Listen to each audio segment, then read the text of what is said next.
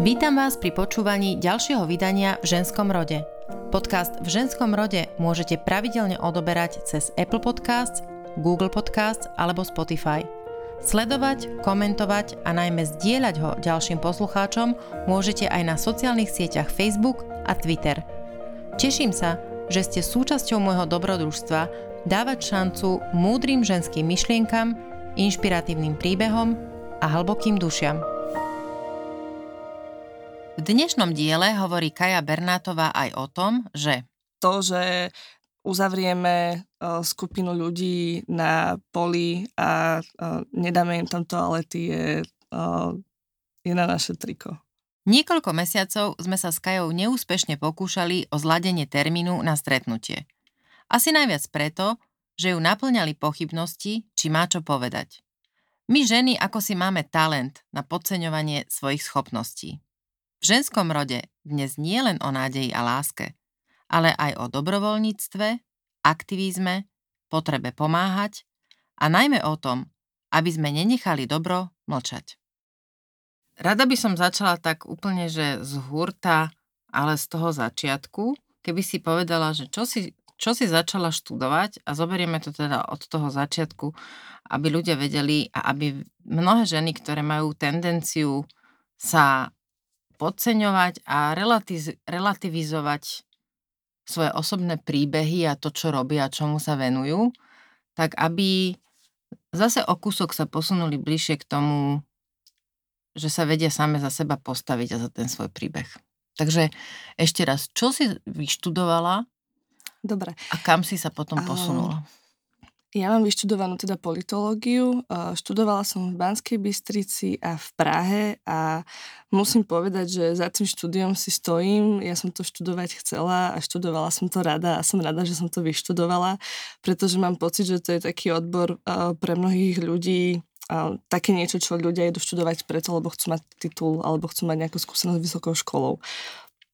A ja som to teda študovať chcela a popri tom, popri štúdiu som teda mala viaceré skúsenosti s aktivizmom a dobrovoľníctvom a uh, dostala som sa do, uh, do rôznych utečeneckých táborov alebo centier, čo je vlastne tiež také po, pomerne uh, smiešná náhoda, že ja som v, myslím, že v štvrtom ročníku išla pôvodne na tri mesiace do migračného centra do Talianska ako dobrovoľníčka a myslela som si, že po tých troch mesiacoch sa teda vrátim domov a život pôjde ďalej a teda z troch mesiacov bol nakoniec uh, rok a pol uh, a prečo? v Európe. Čo sa stalo? Uh, no nejak ma to chytilo. jednak to a jednak naozaj, že to bola doba, kedy uh, no, neviem, či vrcholila utečenecká kríza, ale bola oveľa, uh, oveľa ostrejšia ako teraz. A no, bola možnosť ísť niekde pomôcť a ja som to robila naozaj rada. Takže no, to ja ťa zastavím. Uh-huh. Čo rozhodlo, že sa mladá, subtilná žena uh-huh. zo strednej Európy rozhodne ísť pomáhať niekde do Talianska, do uh-huh. utečeneckého tábora? Nebola to nejaká taká naivita, že uh-huh. uh, vieš, taký taký ten štýl, že mm, biely, biely muž alebo biela mm-hmm. žena ako príde do stredu Afriky a ide zachraňovať deti. Ne, nebolo to tento typ? Mm-hmm. Um, musím povedať, že ja nad tým doteraz miestami uvažujem kvôli tomu, že to je otázka, ktorú dostávam najčastejšie pri rôznych uh, rozhovoroch, diskusiách a tak ďalej, že prečo a zároveň je to vec, ktorú nemám uh, stále sebe nejak doriešenú. A ale mám také, že čiast, čiastkové veci. Uh-huh. Uh, tá prvá je teda uh, moja osobná skúsenosť. Tým, že ja som už tie tri mesiace v tom Taliansku bola, uh, videla som to, ako to funguje, že naozaj uh, v Európe sú ľudia, ktorí reálne potrebujú pomoc a je v našich možnostiach im tú pomoc dať aj v mojich možnostiach, mňa to, mňa to veľa nestojí. Uh, tak po tých troch mesiacoch, keď som sa vrátila uh, naspäť na Slovensko, dorobila som si uh, skúšky, a bola možnosť pokračovať v tej dobrovoľníckej činnosti ďalej, tak som jednoducho šla, pretože som vedela, že naozaj je to potrebné.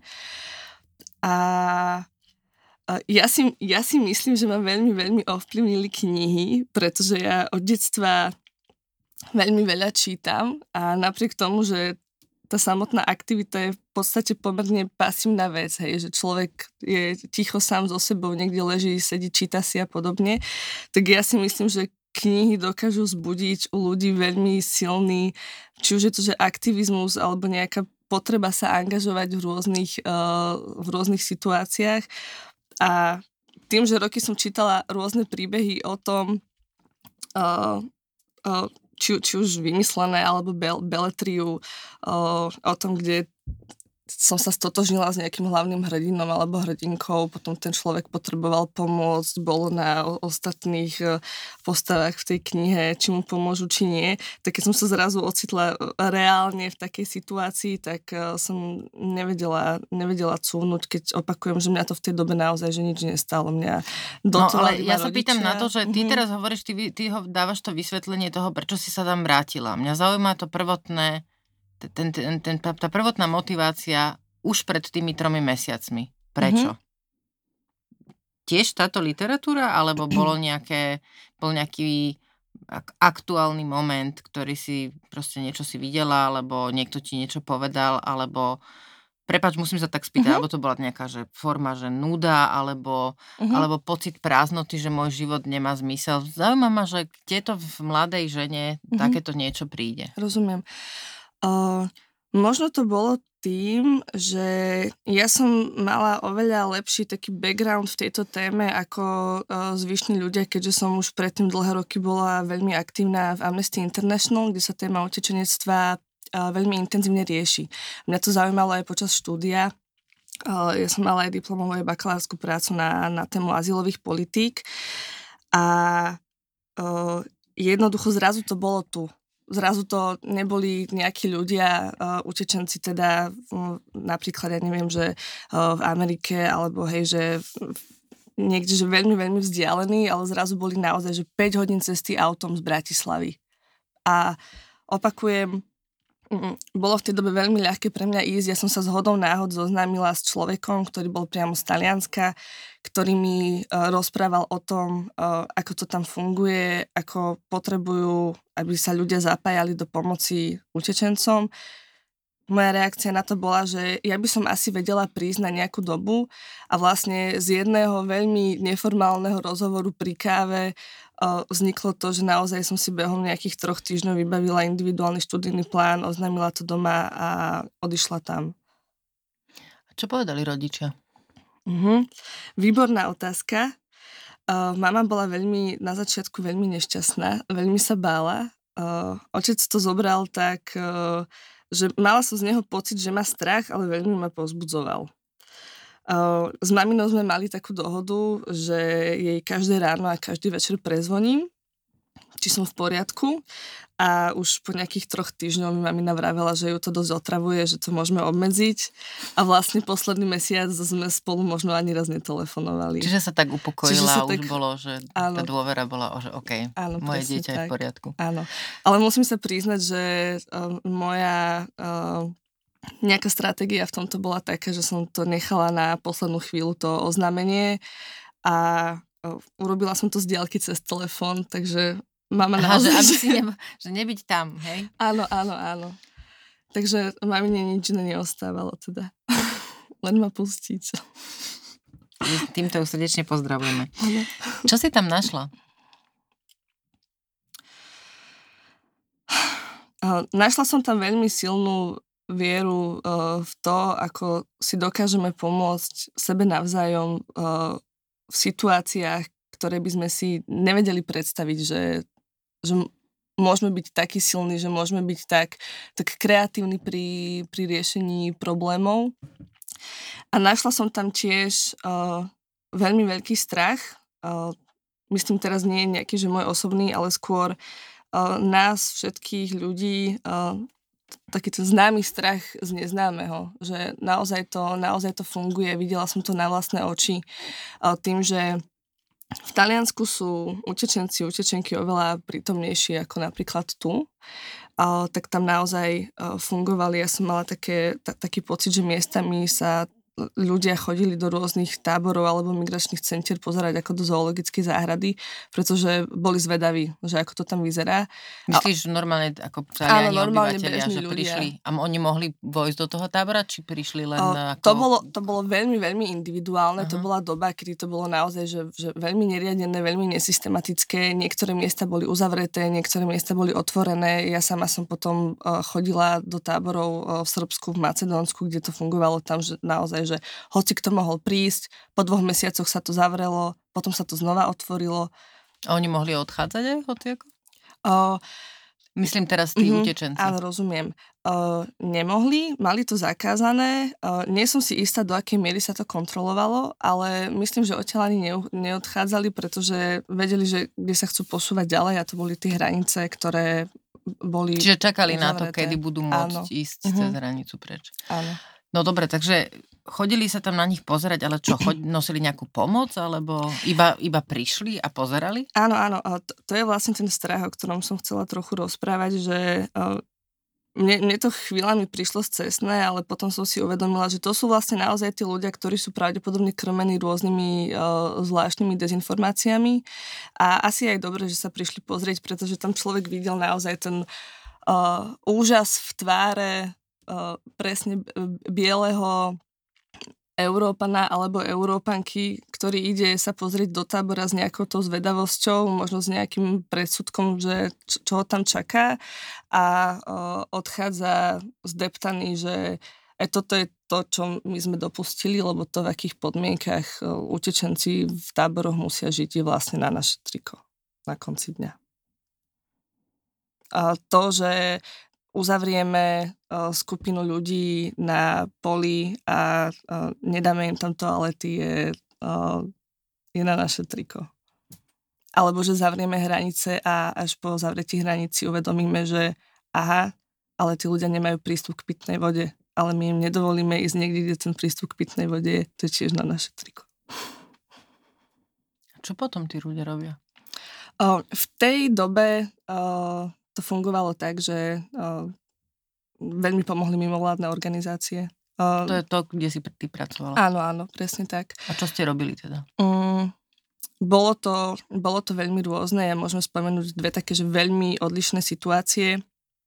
Uh, strávila som uh, časť tohto dobrovoľníctva počas leta v tábore na grécko-macedónskych hraniciach, kde bolo približne 15 tisíc ľudí a potom som strávila časť zimy na srbsko-maďarských hraniciach v dvoch malých táboroch, kde bolo v každom približne 100 ľudí. A každý ten tábor fungoval inak, bol zásobovaný inak, boli tam uh, iné podmienky, iné problémy, tým, že boli rôzne uh, ročné obdobia. A robili sme tam rôzne veci od uh, distribúcie materiálnej pomoci z rôznych zbierok po dodávanie nejakej suchej stravy. Cez, postavili sme, v Srbsku sme postavili toalety, pretože ich tam nemali.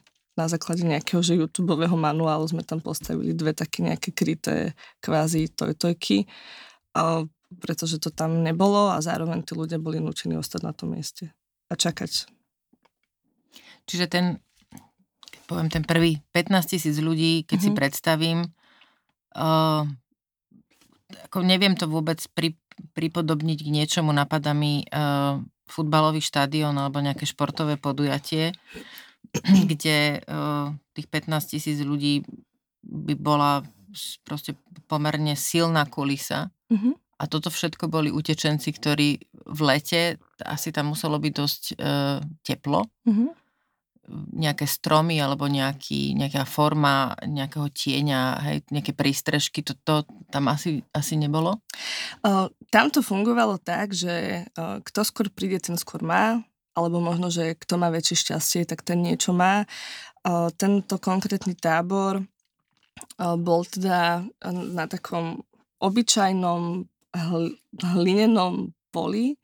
Boli tam aj rôzne prístrežky, ktoré napríklad postavil, postavila organizácia Vysoký komisár OSN pre utečencov, ale samozrejme tých prístrežkov tam nebol dostatok. To znamená, že kto mal to šťastie, že bol práve na mieste, keď sa stavali, tak ten si tam potom mohol zložiť veci a bol tam. Kto to šťastie nemal, tak, uh, tak sa nemal kde schovať, keď napríklad pršalo.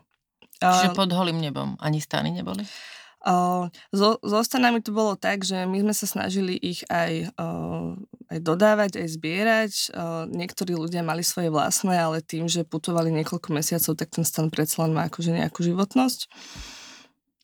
A um, zároveň akože byť, byť v stane v Grécku v lete je pomerne náročné. Čiže... No tak ja si to viem predstaviť iba z toho titulu, že, že keď si predstavím, že by som kempovala niekde týždeň, mm.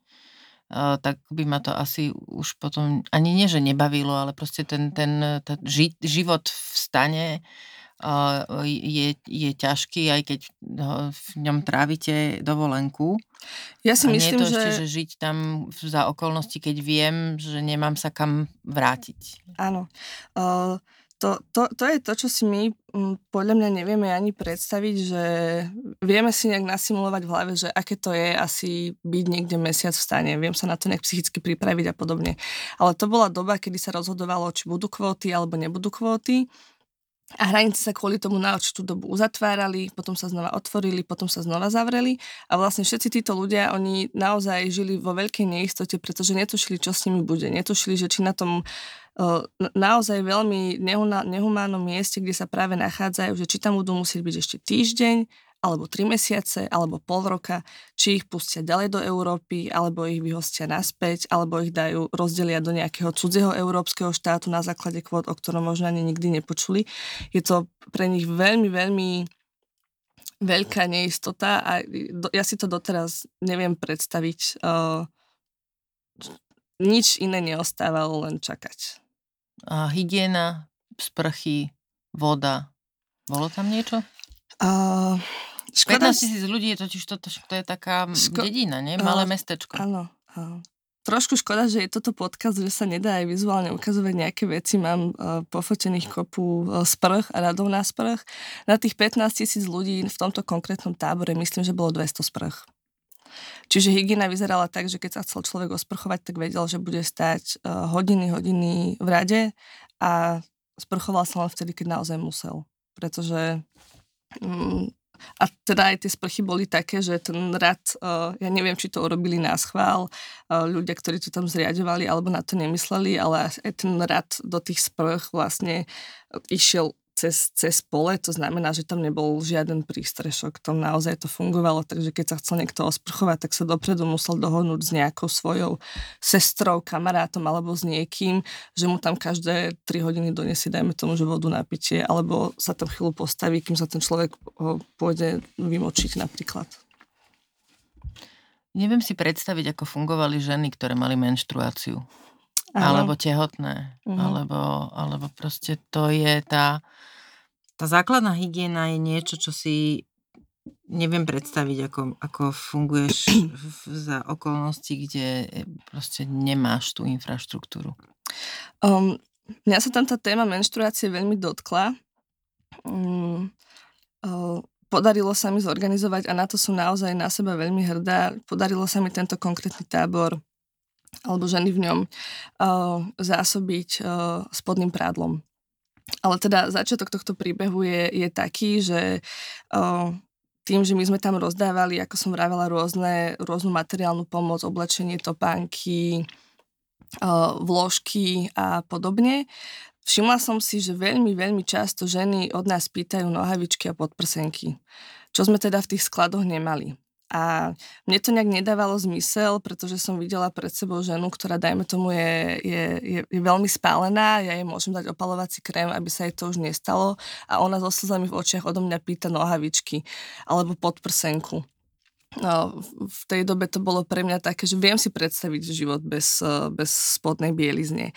A potom som sa vlastne dozvedela, že situácia so spodnou bielizňou v tomto tábore je taká, že vlastne tým, že tie ženy naozaj putovali už veľmi, veľmi dlho, tak nemali vlastné spodné prádlo. Z toho dôvodu, že dámske nohavičky sú prevažne z elastického materiálu a veľmi často ich použili, keď sa niekto po ceste zranil, alebo tým, že mohli prať iba v rukách, tak sa jednoducho mesiacmi rozpadli. A my sme si uvedomili, že darmo tam rozdávame vložky, keď si ženy nemajú kde nalepiť a potom sa nám tam vlastne uh, skupina mladých uh, utečeniek priznala, že v tom tábore funguje zdieľanie nohavičiek podľa toho, kto práve menštruuje.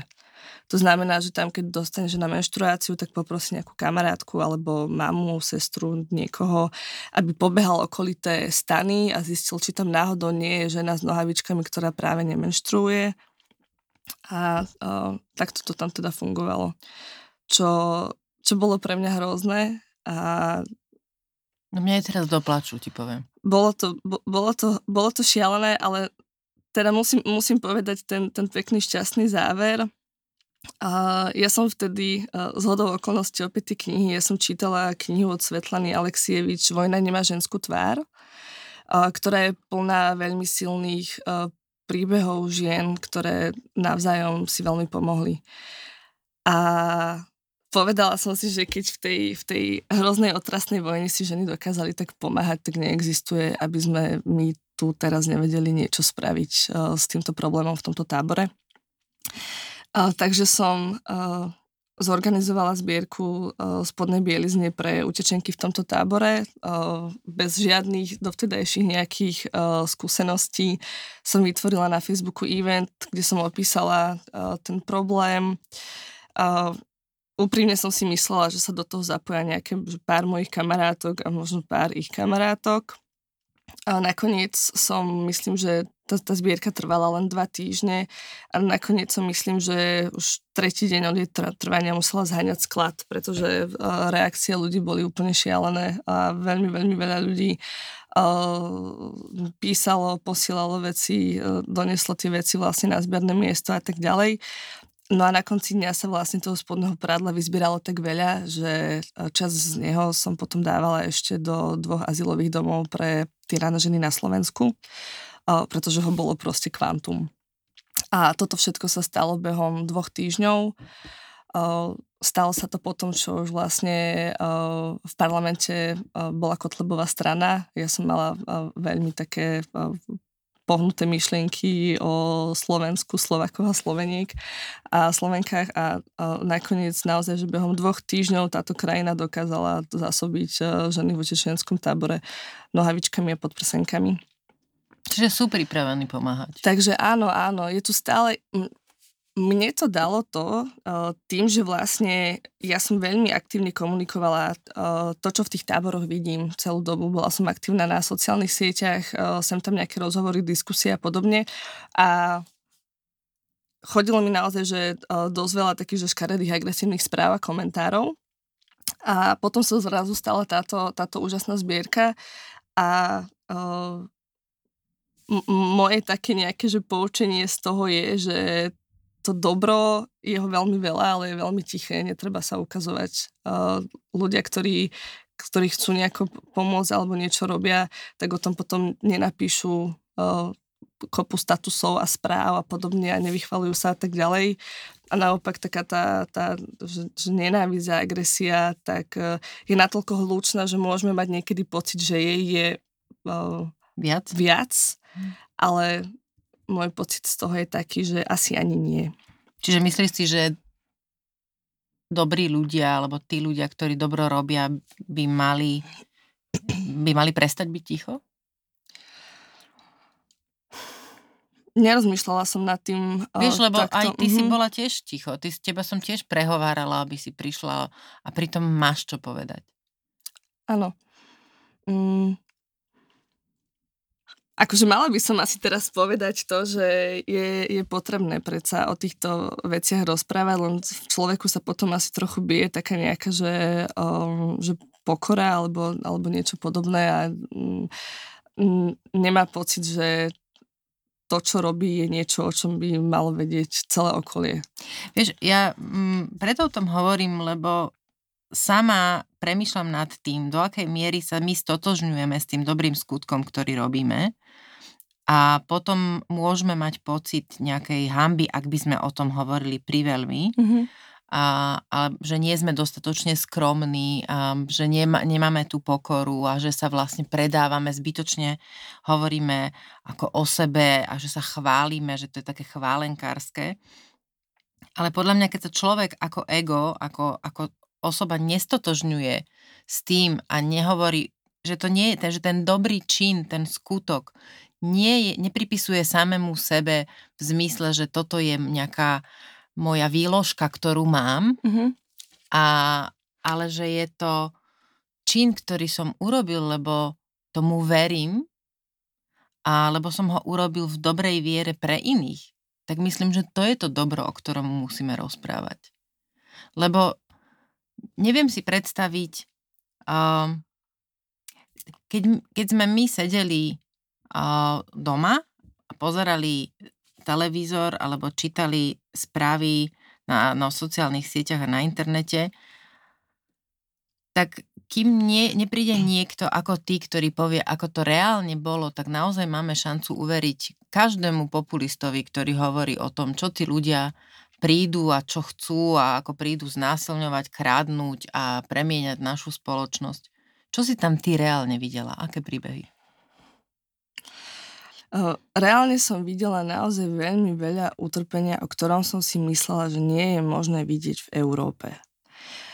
Ja mám veľmi rada históriu, poznám našu históriu, zároveň sa veľmi zaujímam o verejné dianie a nielen doma, ale aj vo svete, baví ma ľudskoprávna oblasť a podobne. A no, môj pocit e, z nášho kontinentu je taký, že áno, že máme tu viacero problémov od segregácia, segregácia rómskych detí na školách, rasizmus, ktorý sa potom nejak ukazuje, ja neviem, pri výberových konaniach a podobne. Ale stále som si myslela, že to sú také, že nejaké že menšinové veci, ktoré sú že hrozné, ale týkajú sa že malej, malej skupiny ľudí. A zrazu teda prišla utečenecká kríza a už to nebola malá skupina ľudí, ale už to boli že 100 tisíce, 100 tisíce ľudí, ktorí prišli do Európy a ktorí tu potrebovali nejakú pomoc a my sme sa im naozaj že vo veľkom obrátili chrbtom aj napriek tomu, že máme vlastnú skúsenosť napríklad s, s holokaustom, a je to niečo, čomu doteraz, doteraz nerozumiem. Rozumiem tomu, že Nemôžeme pomôcť všetkým, rozumiem tomu, že utečenecká kríza býva zneužívaná aj ľuďmi, ktorí, ktorí tu prídu z ekonomických dôvodov a nie z dôvodu nejakého prenasledovania vojny a tak ďalej. Ale stále si myslím, že sú nejaké procesy na to, ako zistiť, komu naozaj azyl udeliť a komu nie. A počas toho rozhodovacieho procesu by tým ľuďom nemali byť odopierané naozaj že základné veci, ako je hygiena, normálna strava, prístup k zdravotnej starostlivosti a, a podobne. A zároveň uh, my sami sme sa predsa v minulosti zaviazali k tomu, že ak sa niečo takéto stane, tak sa budeme chovať inak. Uh, máme podpísaných XY dokumentov od ja neviem, že ženevských dohôd a podoby, kde sa takáto situácia spomína a, alebo, alebo že, že podobné situácie a ja tomu nerozumiem, že štáty sa rozhodnú uh, podpísať nejaký dokument a desiatky rokov na to, keď treba ho začať nejak aplikovať, tak, uh, tak cukneme a nerobíme to. Je to sebeckosť? Mm, no, Otázka je, že čo bolo vlastne na začiatku toho podpisu potom, že či tam bol naozaj dobrý úmysel, alebo sme si mysleli, že niečo také sa nikdy nemôže stať. Ehm, ja si myslím, že pri tejto utečenskej kríze treba rozlišovať také, že dve zlé vlastnosti a jedna je uh, zlé vlastnosti. Jedna je chamtivosť a druhá je strach. Uh, mňa samú teraz veľmi mrzí, ako agresívne som v tej dobe niekedy komunikovala s ľuďmi, ktorí naozaj uh, písali uh, alebo mysleli si možno rôzne stereotypné veci o utečencoch a utečenkách, ale uh, dnes by som sa s nimi určite rozprávala inak a určite by som sa nevysmievala z ich strachu, pretože ten strach uh, je na mieste, je opodstatnený. Uh, nemajú všetci ľudia toľko času, toľko chute a taký prístup k informáciám ako ja, aby mali možnosť si prečítať, čo, čo, to, vlastne, čo to vlastne je. Uh, nemajú možnosť mať uh, osobný kontakt s tými ľuďmi, aký som mala ja. A rozumiem tomu, že je určitá skupina ľudí, ktorá na konci dňa je veľmi zmetená a veľmi sa bojí. A aj moja reakcia, myslím si, že bola naozaj hrozná, že uh, nikdy som nebola vulgárna ani, ani nejak, že, že, že veľmi agresívna, ale veľmi som sa z takýchto ľudí, buď som sa z nich vysmievala, alebo som im hneď dala nálepku, že rasista, sebec a, a tak ďalej. A nebolo to na mieste? O kedy si ten, uh-huh. svo, kedy si ten názor prehodnotil? Alebo kedy si to, toto vlastne tak vyzrelo v tebe? Na základe čoho? Uh-huh. Mm, ja si myslím, že to ne, neprišlo to úplne, že uh, samo vo mne, ale skôr som čítala rôzne takéto, že eseje alebo komentáre, že akú mieru viny uh, vlastne uh, nesieme aj my, tí dobrí uh, v úvodzovkách. A vtedy som začala rozmýšľať, rozmýšľať nad tým, že, uh, že naozaj aj ja som sa k, k mnohým mojim známym alebo neznámym ľuďom uh, som ich veľ, veľmi rýchlo onálepkovala a namiesto toho, aby som sa pustila do nejakej uh, slušnej polemiky, diskusie. Čiže bolo to také nejaké povýšenectvo uh, prameniace z toho, že si mala pocit, že ty si tá dobrá? Určite. Áno. Ten strach, prečo je na mieste? Nepo, nepoznáme tú situáciu, nepoznáme tých ľudí. Uh, stále si myslím, že aj na Slovensku žije veľa ľudí, ktorí vie, že mohli by sa mať aj ekonomickejšie, možno lepšie, len ten štát im v tom až tak veľmi nepomáha a zrazu majú pocit, že môže prísť niekto, kto ich oberie o peniaze, ktoré patria im.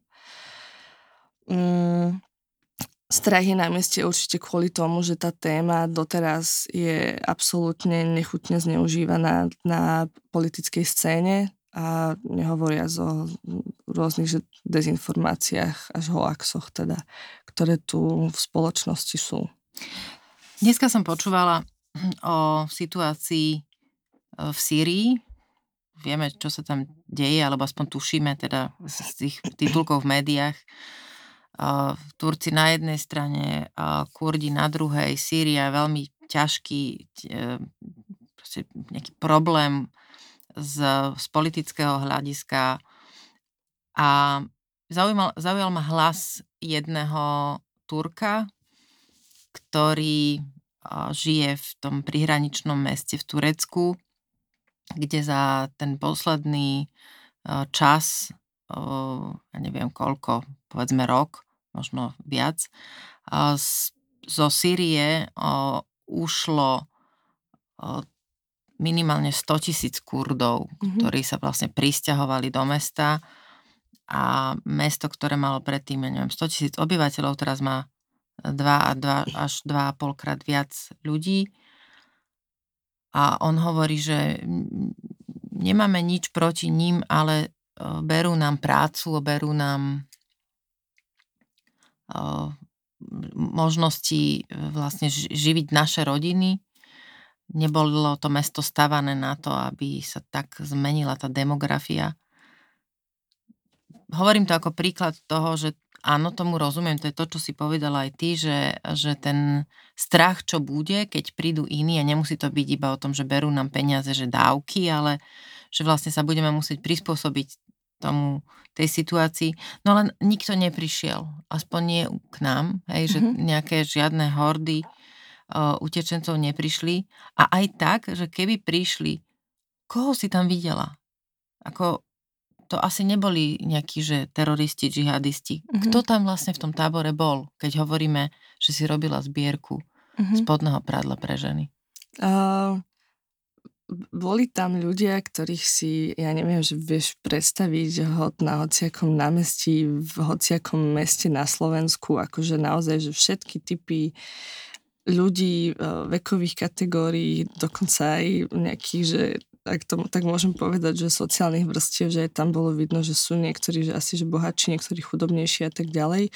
A môžem to demonstrovať na tom, na tom opäť na tom 15 tisícovom tábore, kde teda fungovali lekári bez hraníc, čo bol ale tiež akože tým pár, pár doktorov. A tí sa teda snažili tam si spraviť také trochu že štatistiky o tom, že ak, aké je tam rozloženie ľudí. A z 15 tisíc bolo naozaj, že uh, 5 tisíc uh, 5 tisíc detí a zvyšok temer na polovicu ženy a muži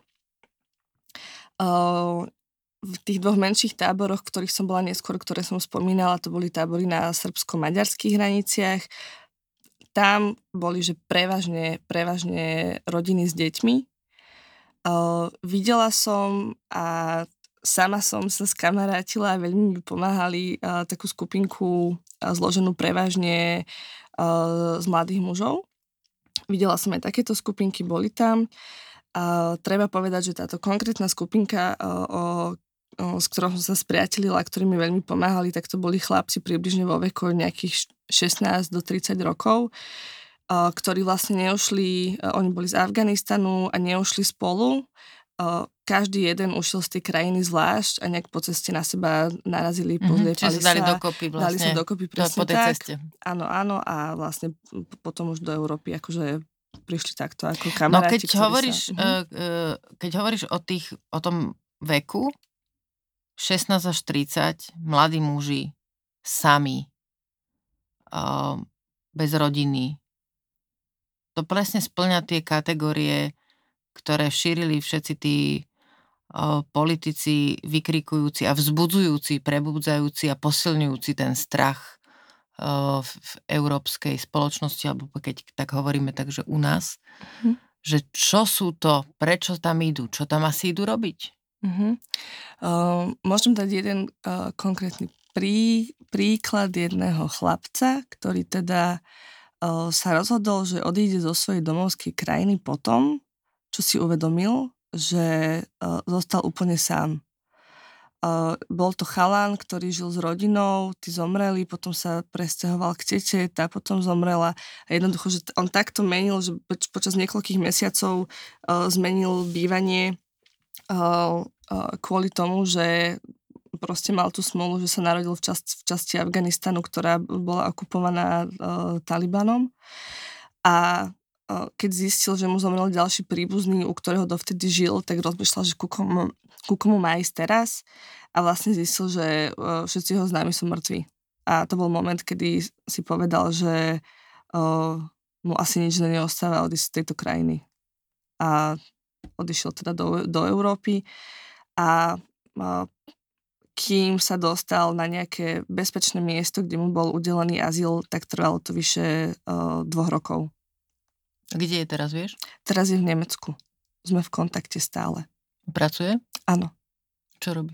Um, uh, takto. Uh, pra, pracovať pracuje, ale je to taká, že uh, brigáda robí umývača, zároveň ešte stále študuje, pretože má tu možnosť, takže sa učí a veľmi verí tomu, že, uh, že ho čaká v budúcnosti niečo iné. Vie po nemecky teda, už? Neviem, či vie po nemecky, ale on už v dobe, kedy ja som uh, sa s ním spoznala, vedel veľmi dobre po anglicky. Uh, to, to boli chalani, ktorí uh, mne veľmi pomohli, pretože v tom tábore a bolo kopu ľudí, ktorí vedeli, vedelo angličtinu, ale kopu ľudí aj nie. A uh, títo chalani chodili so mnou a robili mi, robili mi jednoducho tlmočníkov. Hej, mhm. presne tak. Uh, nosili, nám, nosili nám veci, my sme rozdávali veci v takých veľkých modrých ikeackých taškách. Čiže um, oni, oni to tam akože uh, nosili a veľmi nám pomáhali a robili to, že proste sami od seba. Akože všimli si, že každý týždeň tam príde nejaká dodávka, z ktorej vysko, vyskočia nejakí ľudia, ktorí sa plus minus sú akože uh, sa tie naše skupinky že menili, ale často sme tam chodili tí istí a jednoducho k nám akože sami prišli s tým, že či môžu nejako pomôcť. Čiže nebolo to nič zišné, že pomôžeme im a oni nám možno sa prihovoria alebo vyvezú nás na aute na tajnáša a pomôžu nám ujsť? Nie. Nič také? Ani uh, nikdy nás o nič také uh, mňa nikto o nič také nikdy nepožiadal tam na mieste. Pýtam sa preto, lebo rozmýšľam, rozmýšľam nad tým, že čo by sme mohli pre takýchto ľudí robiť, A teraz nemyslím, že organizovať zbierky a niekde nosiť balíčky, keď to je veľmi, veľmi podstatné, keď tá kríza je.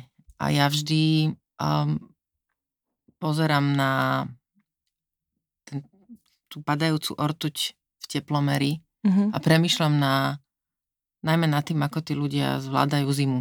Uh-huh. A v táboroch, kde naozaj, že nasneží, nehovorím, že teplo nevie zabíjať, ale, ale, ale proste premýšľam nad tým, aká krúta vie byť zima uh-huh. v utečeneckých táboroch, kde v podstate ľudia nemajú prístrešok alebo nemajú, nemajú vlastne kde sa zohriať. A, a ako, ako tá, ten život, aký tam musí proste byť ťažký, najmä pre rodiny s deťmi. Ja som bola posledný krát v, v tábore v mesiaci december a to boli teda už tie tábory na srbsko-maďarských hraniciach a odišla som odtiaľ aj kvôli tomu, že vtedy už naozaj o, bola veľmi oklieštená možnosť pomáhať na mieste. Tie tábory boli pre verejnosť aj pre dobrovoľníkov, dobrovoľničky uzavreté.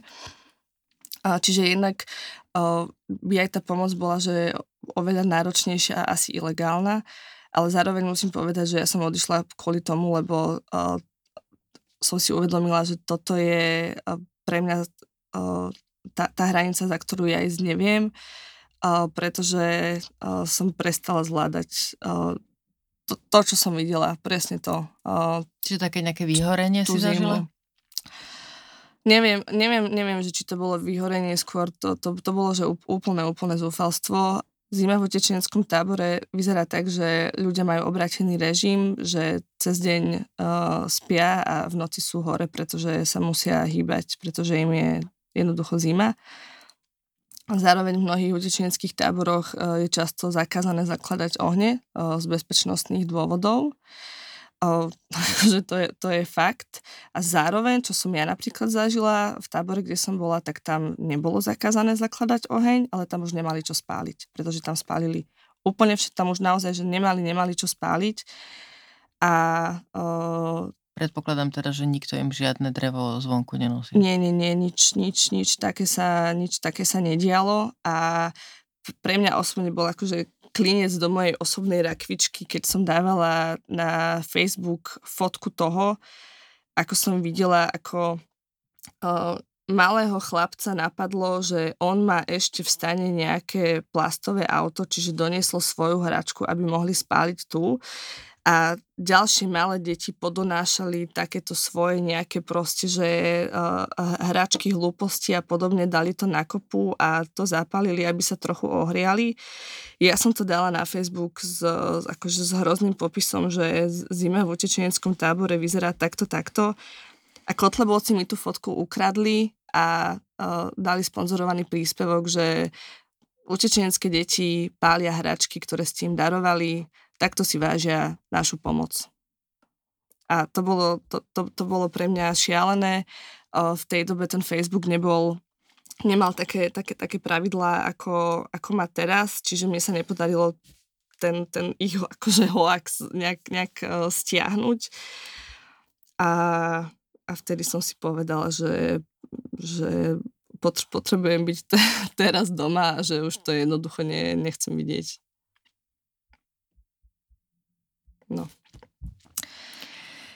Ale môžem, môžem, k tomu povedať, môžem k tomu povedať toľko, že uh, myslím si, že takéto témy zároveň otvárajú aj rôzne problémy uh, v krajinách, uh, v iných krajinách a čo, čo ja sa snažím robiť odvtedy oveľa viac komunikovať napríklad tému uh, ľudí bezdomova na Slovensku tým, že som to videla v tých táboroch a viem, aká tá zima v utečenskom tábore je hrozná, myslím si, že zima pre slovenského bezdomovca alebo bezdomovkyňu je rovnako hrozná a snažím sa byť od, odvtedy oveľa aktívnejšia v tejto téme cez zimu, čo je napríklad niečo, čo som predtým nerobila.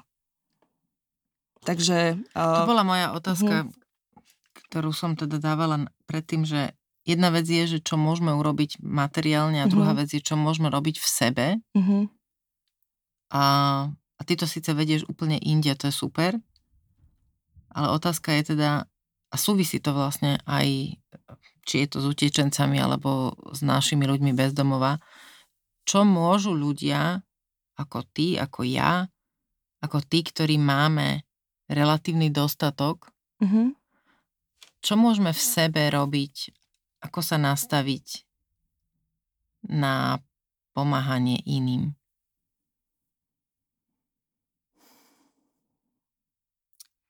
Uh, možno jednak uh, poznať svoje hranice, uvedomovať si ich a nebyť na seba nahnevaný, keď, uh, keď nevládzeme, keď, keď nechceme, keď uh, sa nechceme momentálne v tejto chvíli zapojiť do ďalšej nejakej hlúpej hoaxovej debaty. Snažiť sa predchádzať vyhorečiu inými slovami.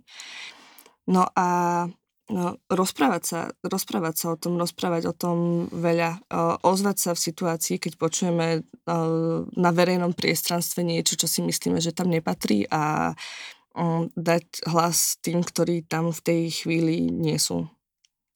Je to veľmi ťažké a ja som to nie vždy robila. Ja som si myslela, že starať sa do nejakých záležitostí druhých ľudí by som asi nemala a hovorila som o mojej skúsenosti s utečencami, utečenkami prevažne so známymi alebo s tými, ktorí to chceli počuť. Čiže napríklad prišli na, na, ja neviem, na diskusiu alebo niečo podobné. Ale dnes sa určite ozvem, keď počujem cudzích ľudí, ako sa o tom rozprávajú a nehovoria pravdu napríklad. A vrať, vraciame sa naspäť k tomu, že to dobro by nemalo byť ticho. Mm-hmm. Určite. Tých utečencov my teraz nevidíme, nie je to až taká téma, nie je to pre politikov sexy, možno, že to príde zase, lebo tá volebná kampaň zač, začne byť intenzívna a niečo budú musieť použiť, ale žijeme teraz možno inými vnútropolitickými témami. Napriek tomu o, tí ľudia niekde sú. Ťaha ťa to ešte? Že ísť, teraz nehovorím, že medzi Kurdov alebo niekde do Syrie, ale, ale, ale cítiš v sebe, že mm-hmm. si sa znovu, ako keby si si oddychla a ťaha ťa to znovu preč? Alebo mm-hmm. si našla nejaké to volanie skôr tu na Slovensku? Mm-hmm. Uh, ťaha ma to tam veľmi, uh, veľmi často na tých ľudí myslím, ale viem, že to je vec, ktorú človek, alebo možno nie človek, nechcem teraz osobňovať, budem hovoriť o sebe, uh, viem, že je to uh, práca, ktorú ja osobne neviem robiť inak ako na 100% práve v tej chvíli. A oproti tej dobe, keď som tam chodila uh, teda vtedy, tak uh, dnes som niekde inde kvôli tomu, že uh, mám veľmi pekný vzťah, som veľmi zamilovaná a neviem uh, si predstaviť uh, vrátiť sa naspäť kvôli môjmu priateľovi, pretože uh, chcem s ním tráviť čas a chcem s ním byť a uh, pre mňa osobne by to nešlo dokázať uh, byť poriadne aj s ním a byť, uh, fungovať poriadne aj tam. Uh, ale zároveň aj na Slovensku máme viaceré veľmi, veľmi šikovné a efektívne organizácie, ktoré pomáhajú ľuďom na uteku, či už v zahraničí alebo tu priamo na mieste. Čiže dá sa to dobrovoľníctvo robiť aj na Slovensku, bez toho, aby človek teraz musel uh, odchádzať niekde do terénu a je tu uh, rovnako potrebné. Čo teraz robíš? Čomu sa venuješ teraz? Pracovne? Uh-huh. Pracujem teraz e, v nadácii Zastavme korupciu. Vlastne v januári to budú 3 roky. Ako sa človek posunie?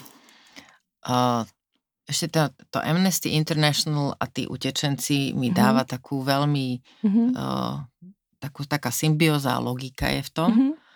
A, a ako sa od utečencov posunieš ku korupcii? Uh-huh. Uh, no, ako som vravela, ja mám teda vyštudovanú tú politológiu, mňa to zaujímalo už od, uh, od strednej školy. Ja teraz cítim takú, že hnusnú sebeckú satisfakciu, pretože ako stredoškoláčka som organizovala gorila protesty v Žilinskom kraji a kebyže mi niekto vtedy povie, že nahrávku gorily si vypočujem 8 rokov z kancelárie nadácie Zastavme korupciu, tak sa mi to že veľmi páči. Takže tak sa s tebou teším.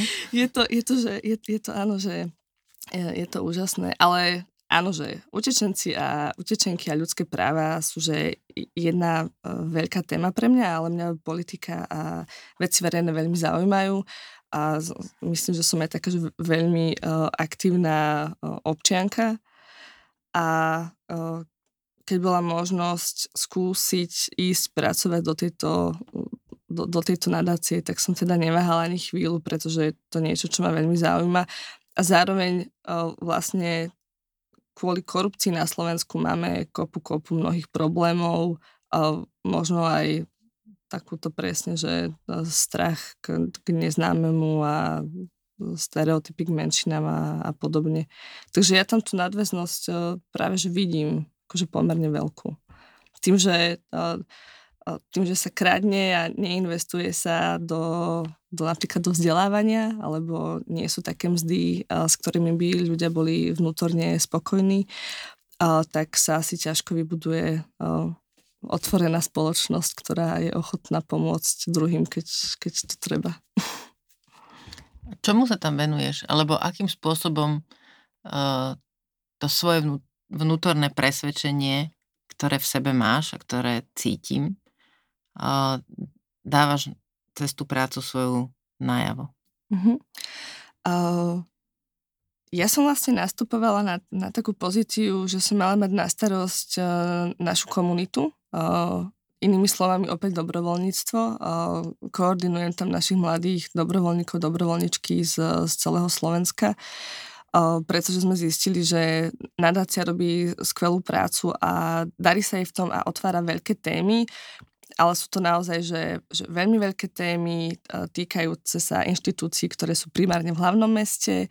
A máme tu predsa zvyšok Slovenska, máme tu korupciu na lokálnej úrovni, e, máme tu že samostatnú oblasť, e, nejakú že vôbec že šírenie povedomia o, o, o korupcii a o hodnotách a tak ďalej, ktoré my z ofisu ne, nezvládame pokrývať a preto sme sa rozhodli pokúsiť sa vytvoriť takú platformu pre mladých ľudí, ktorí chcú ako dobrovoľníci a mm-hmm. dobrovoľničky teda bojovať proti korupcii u seba doma.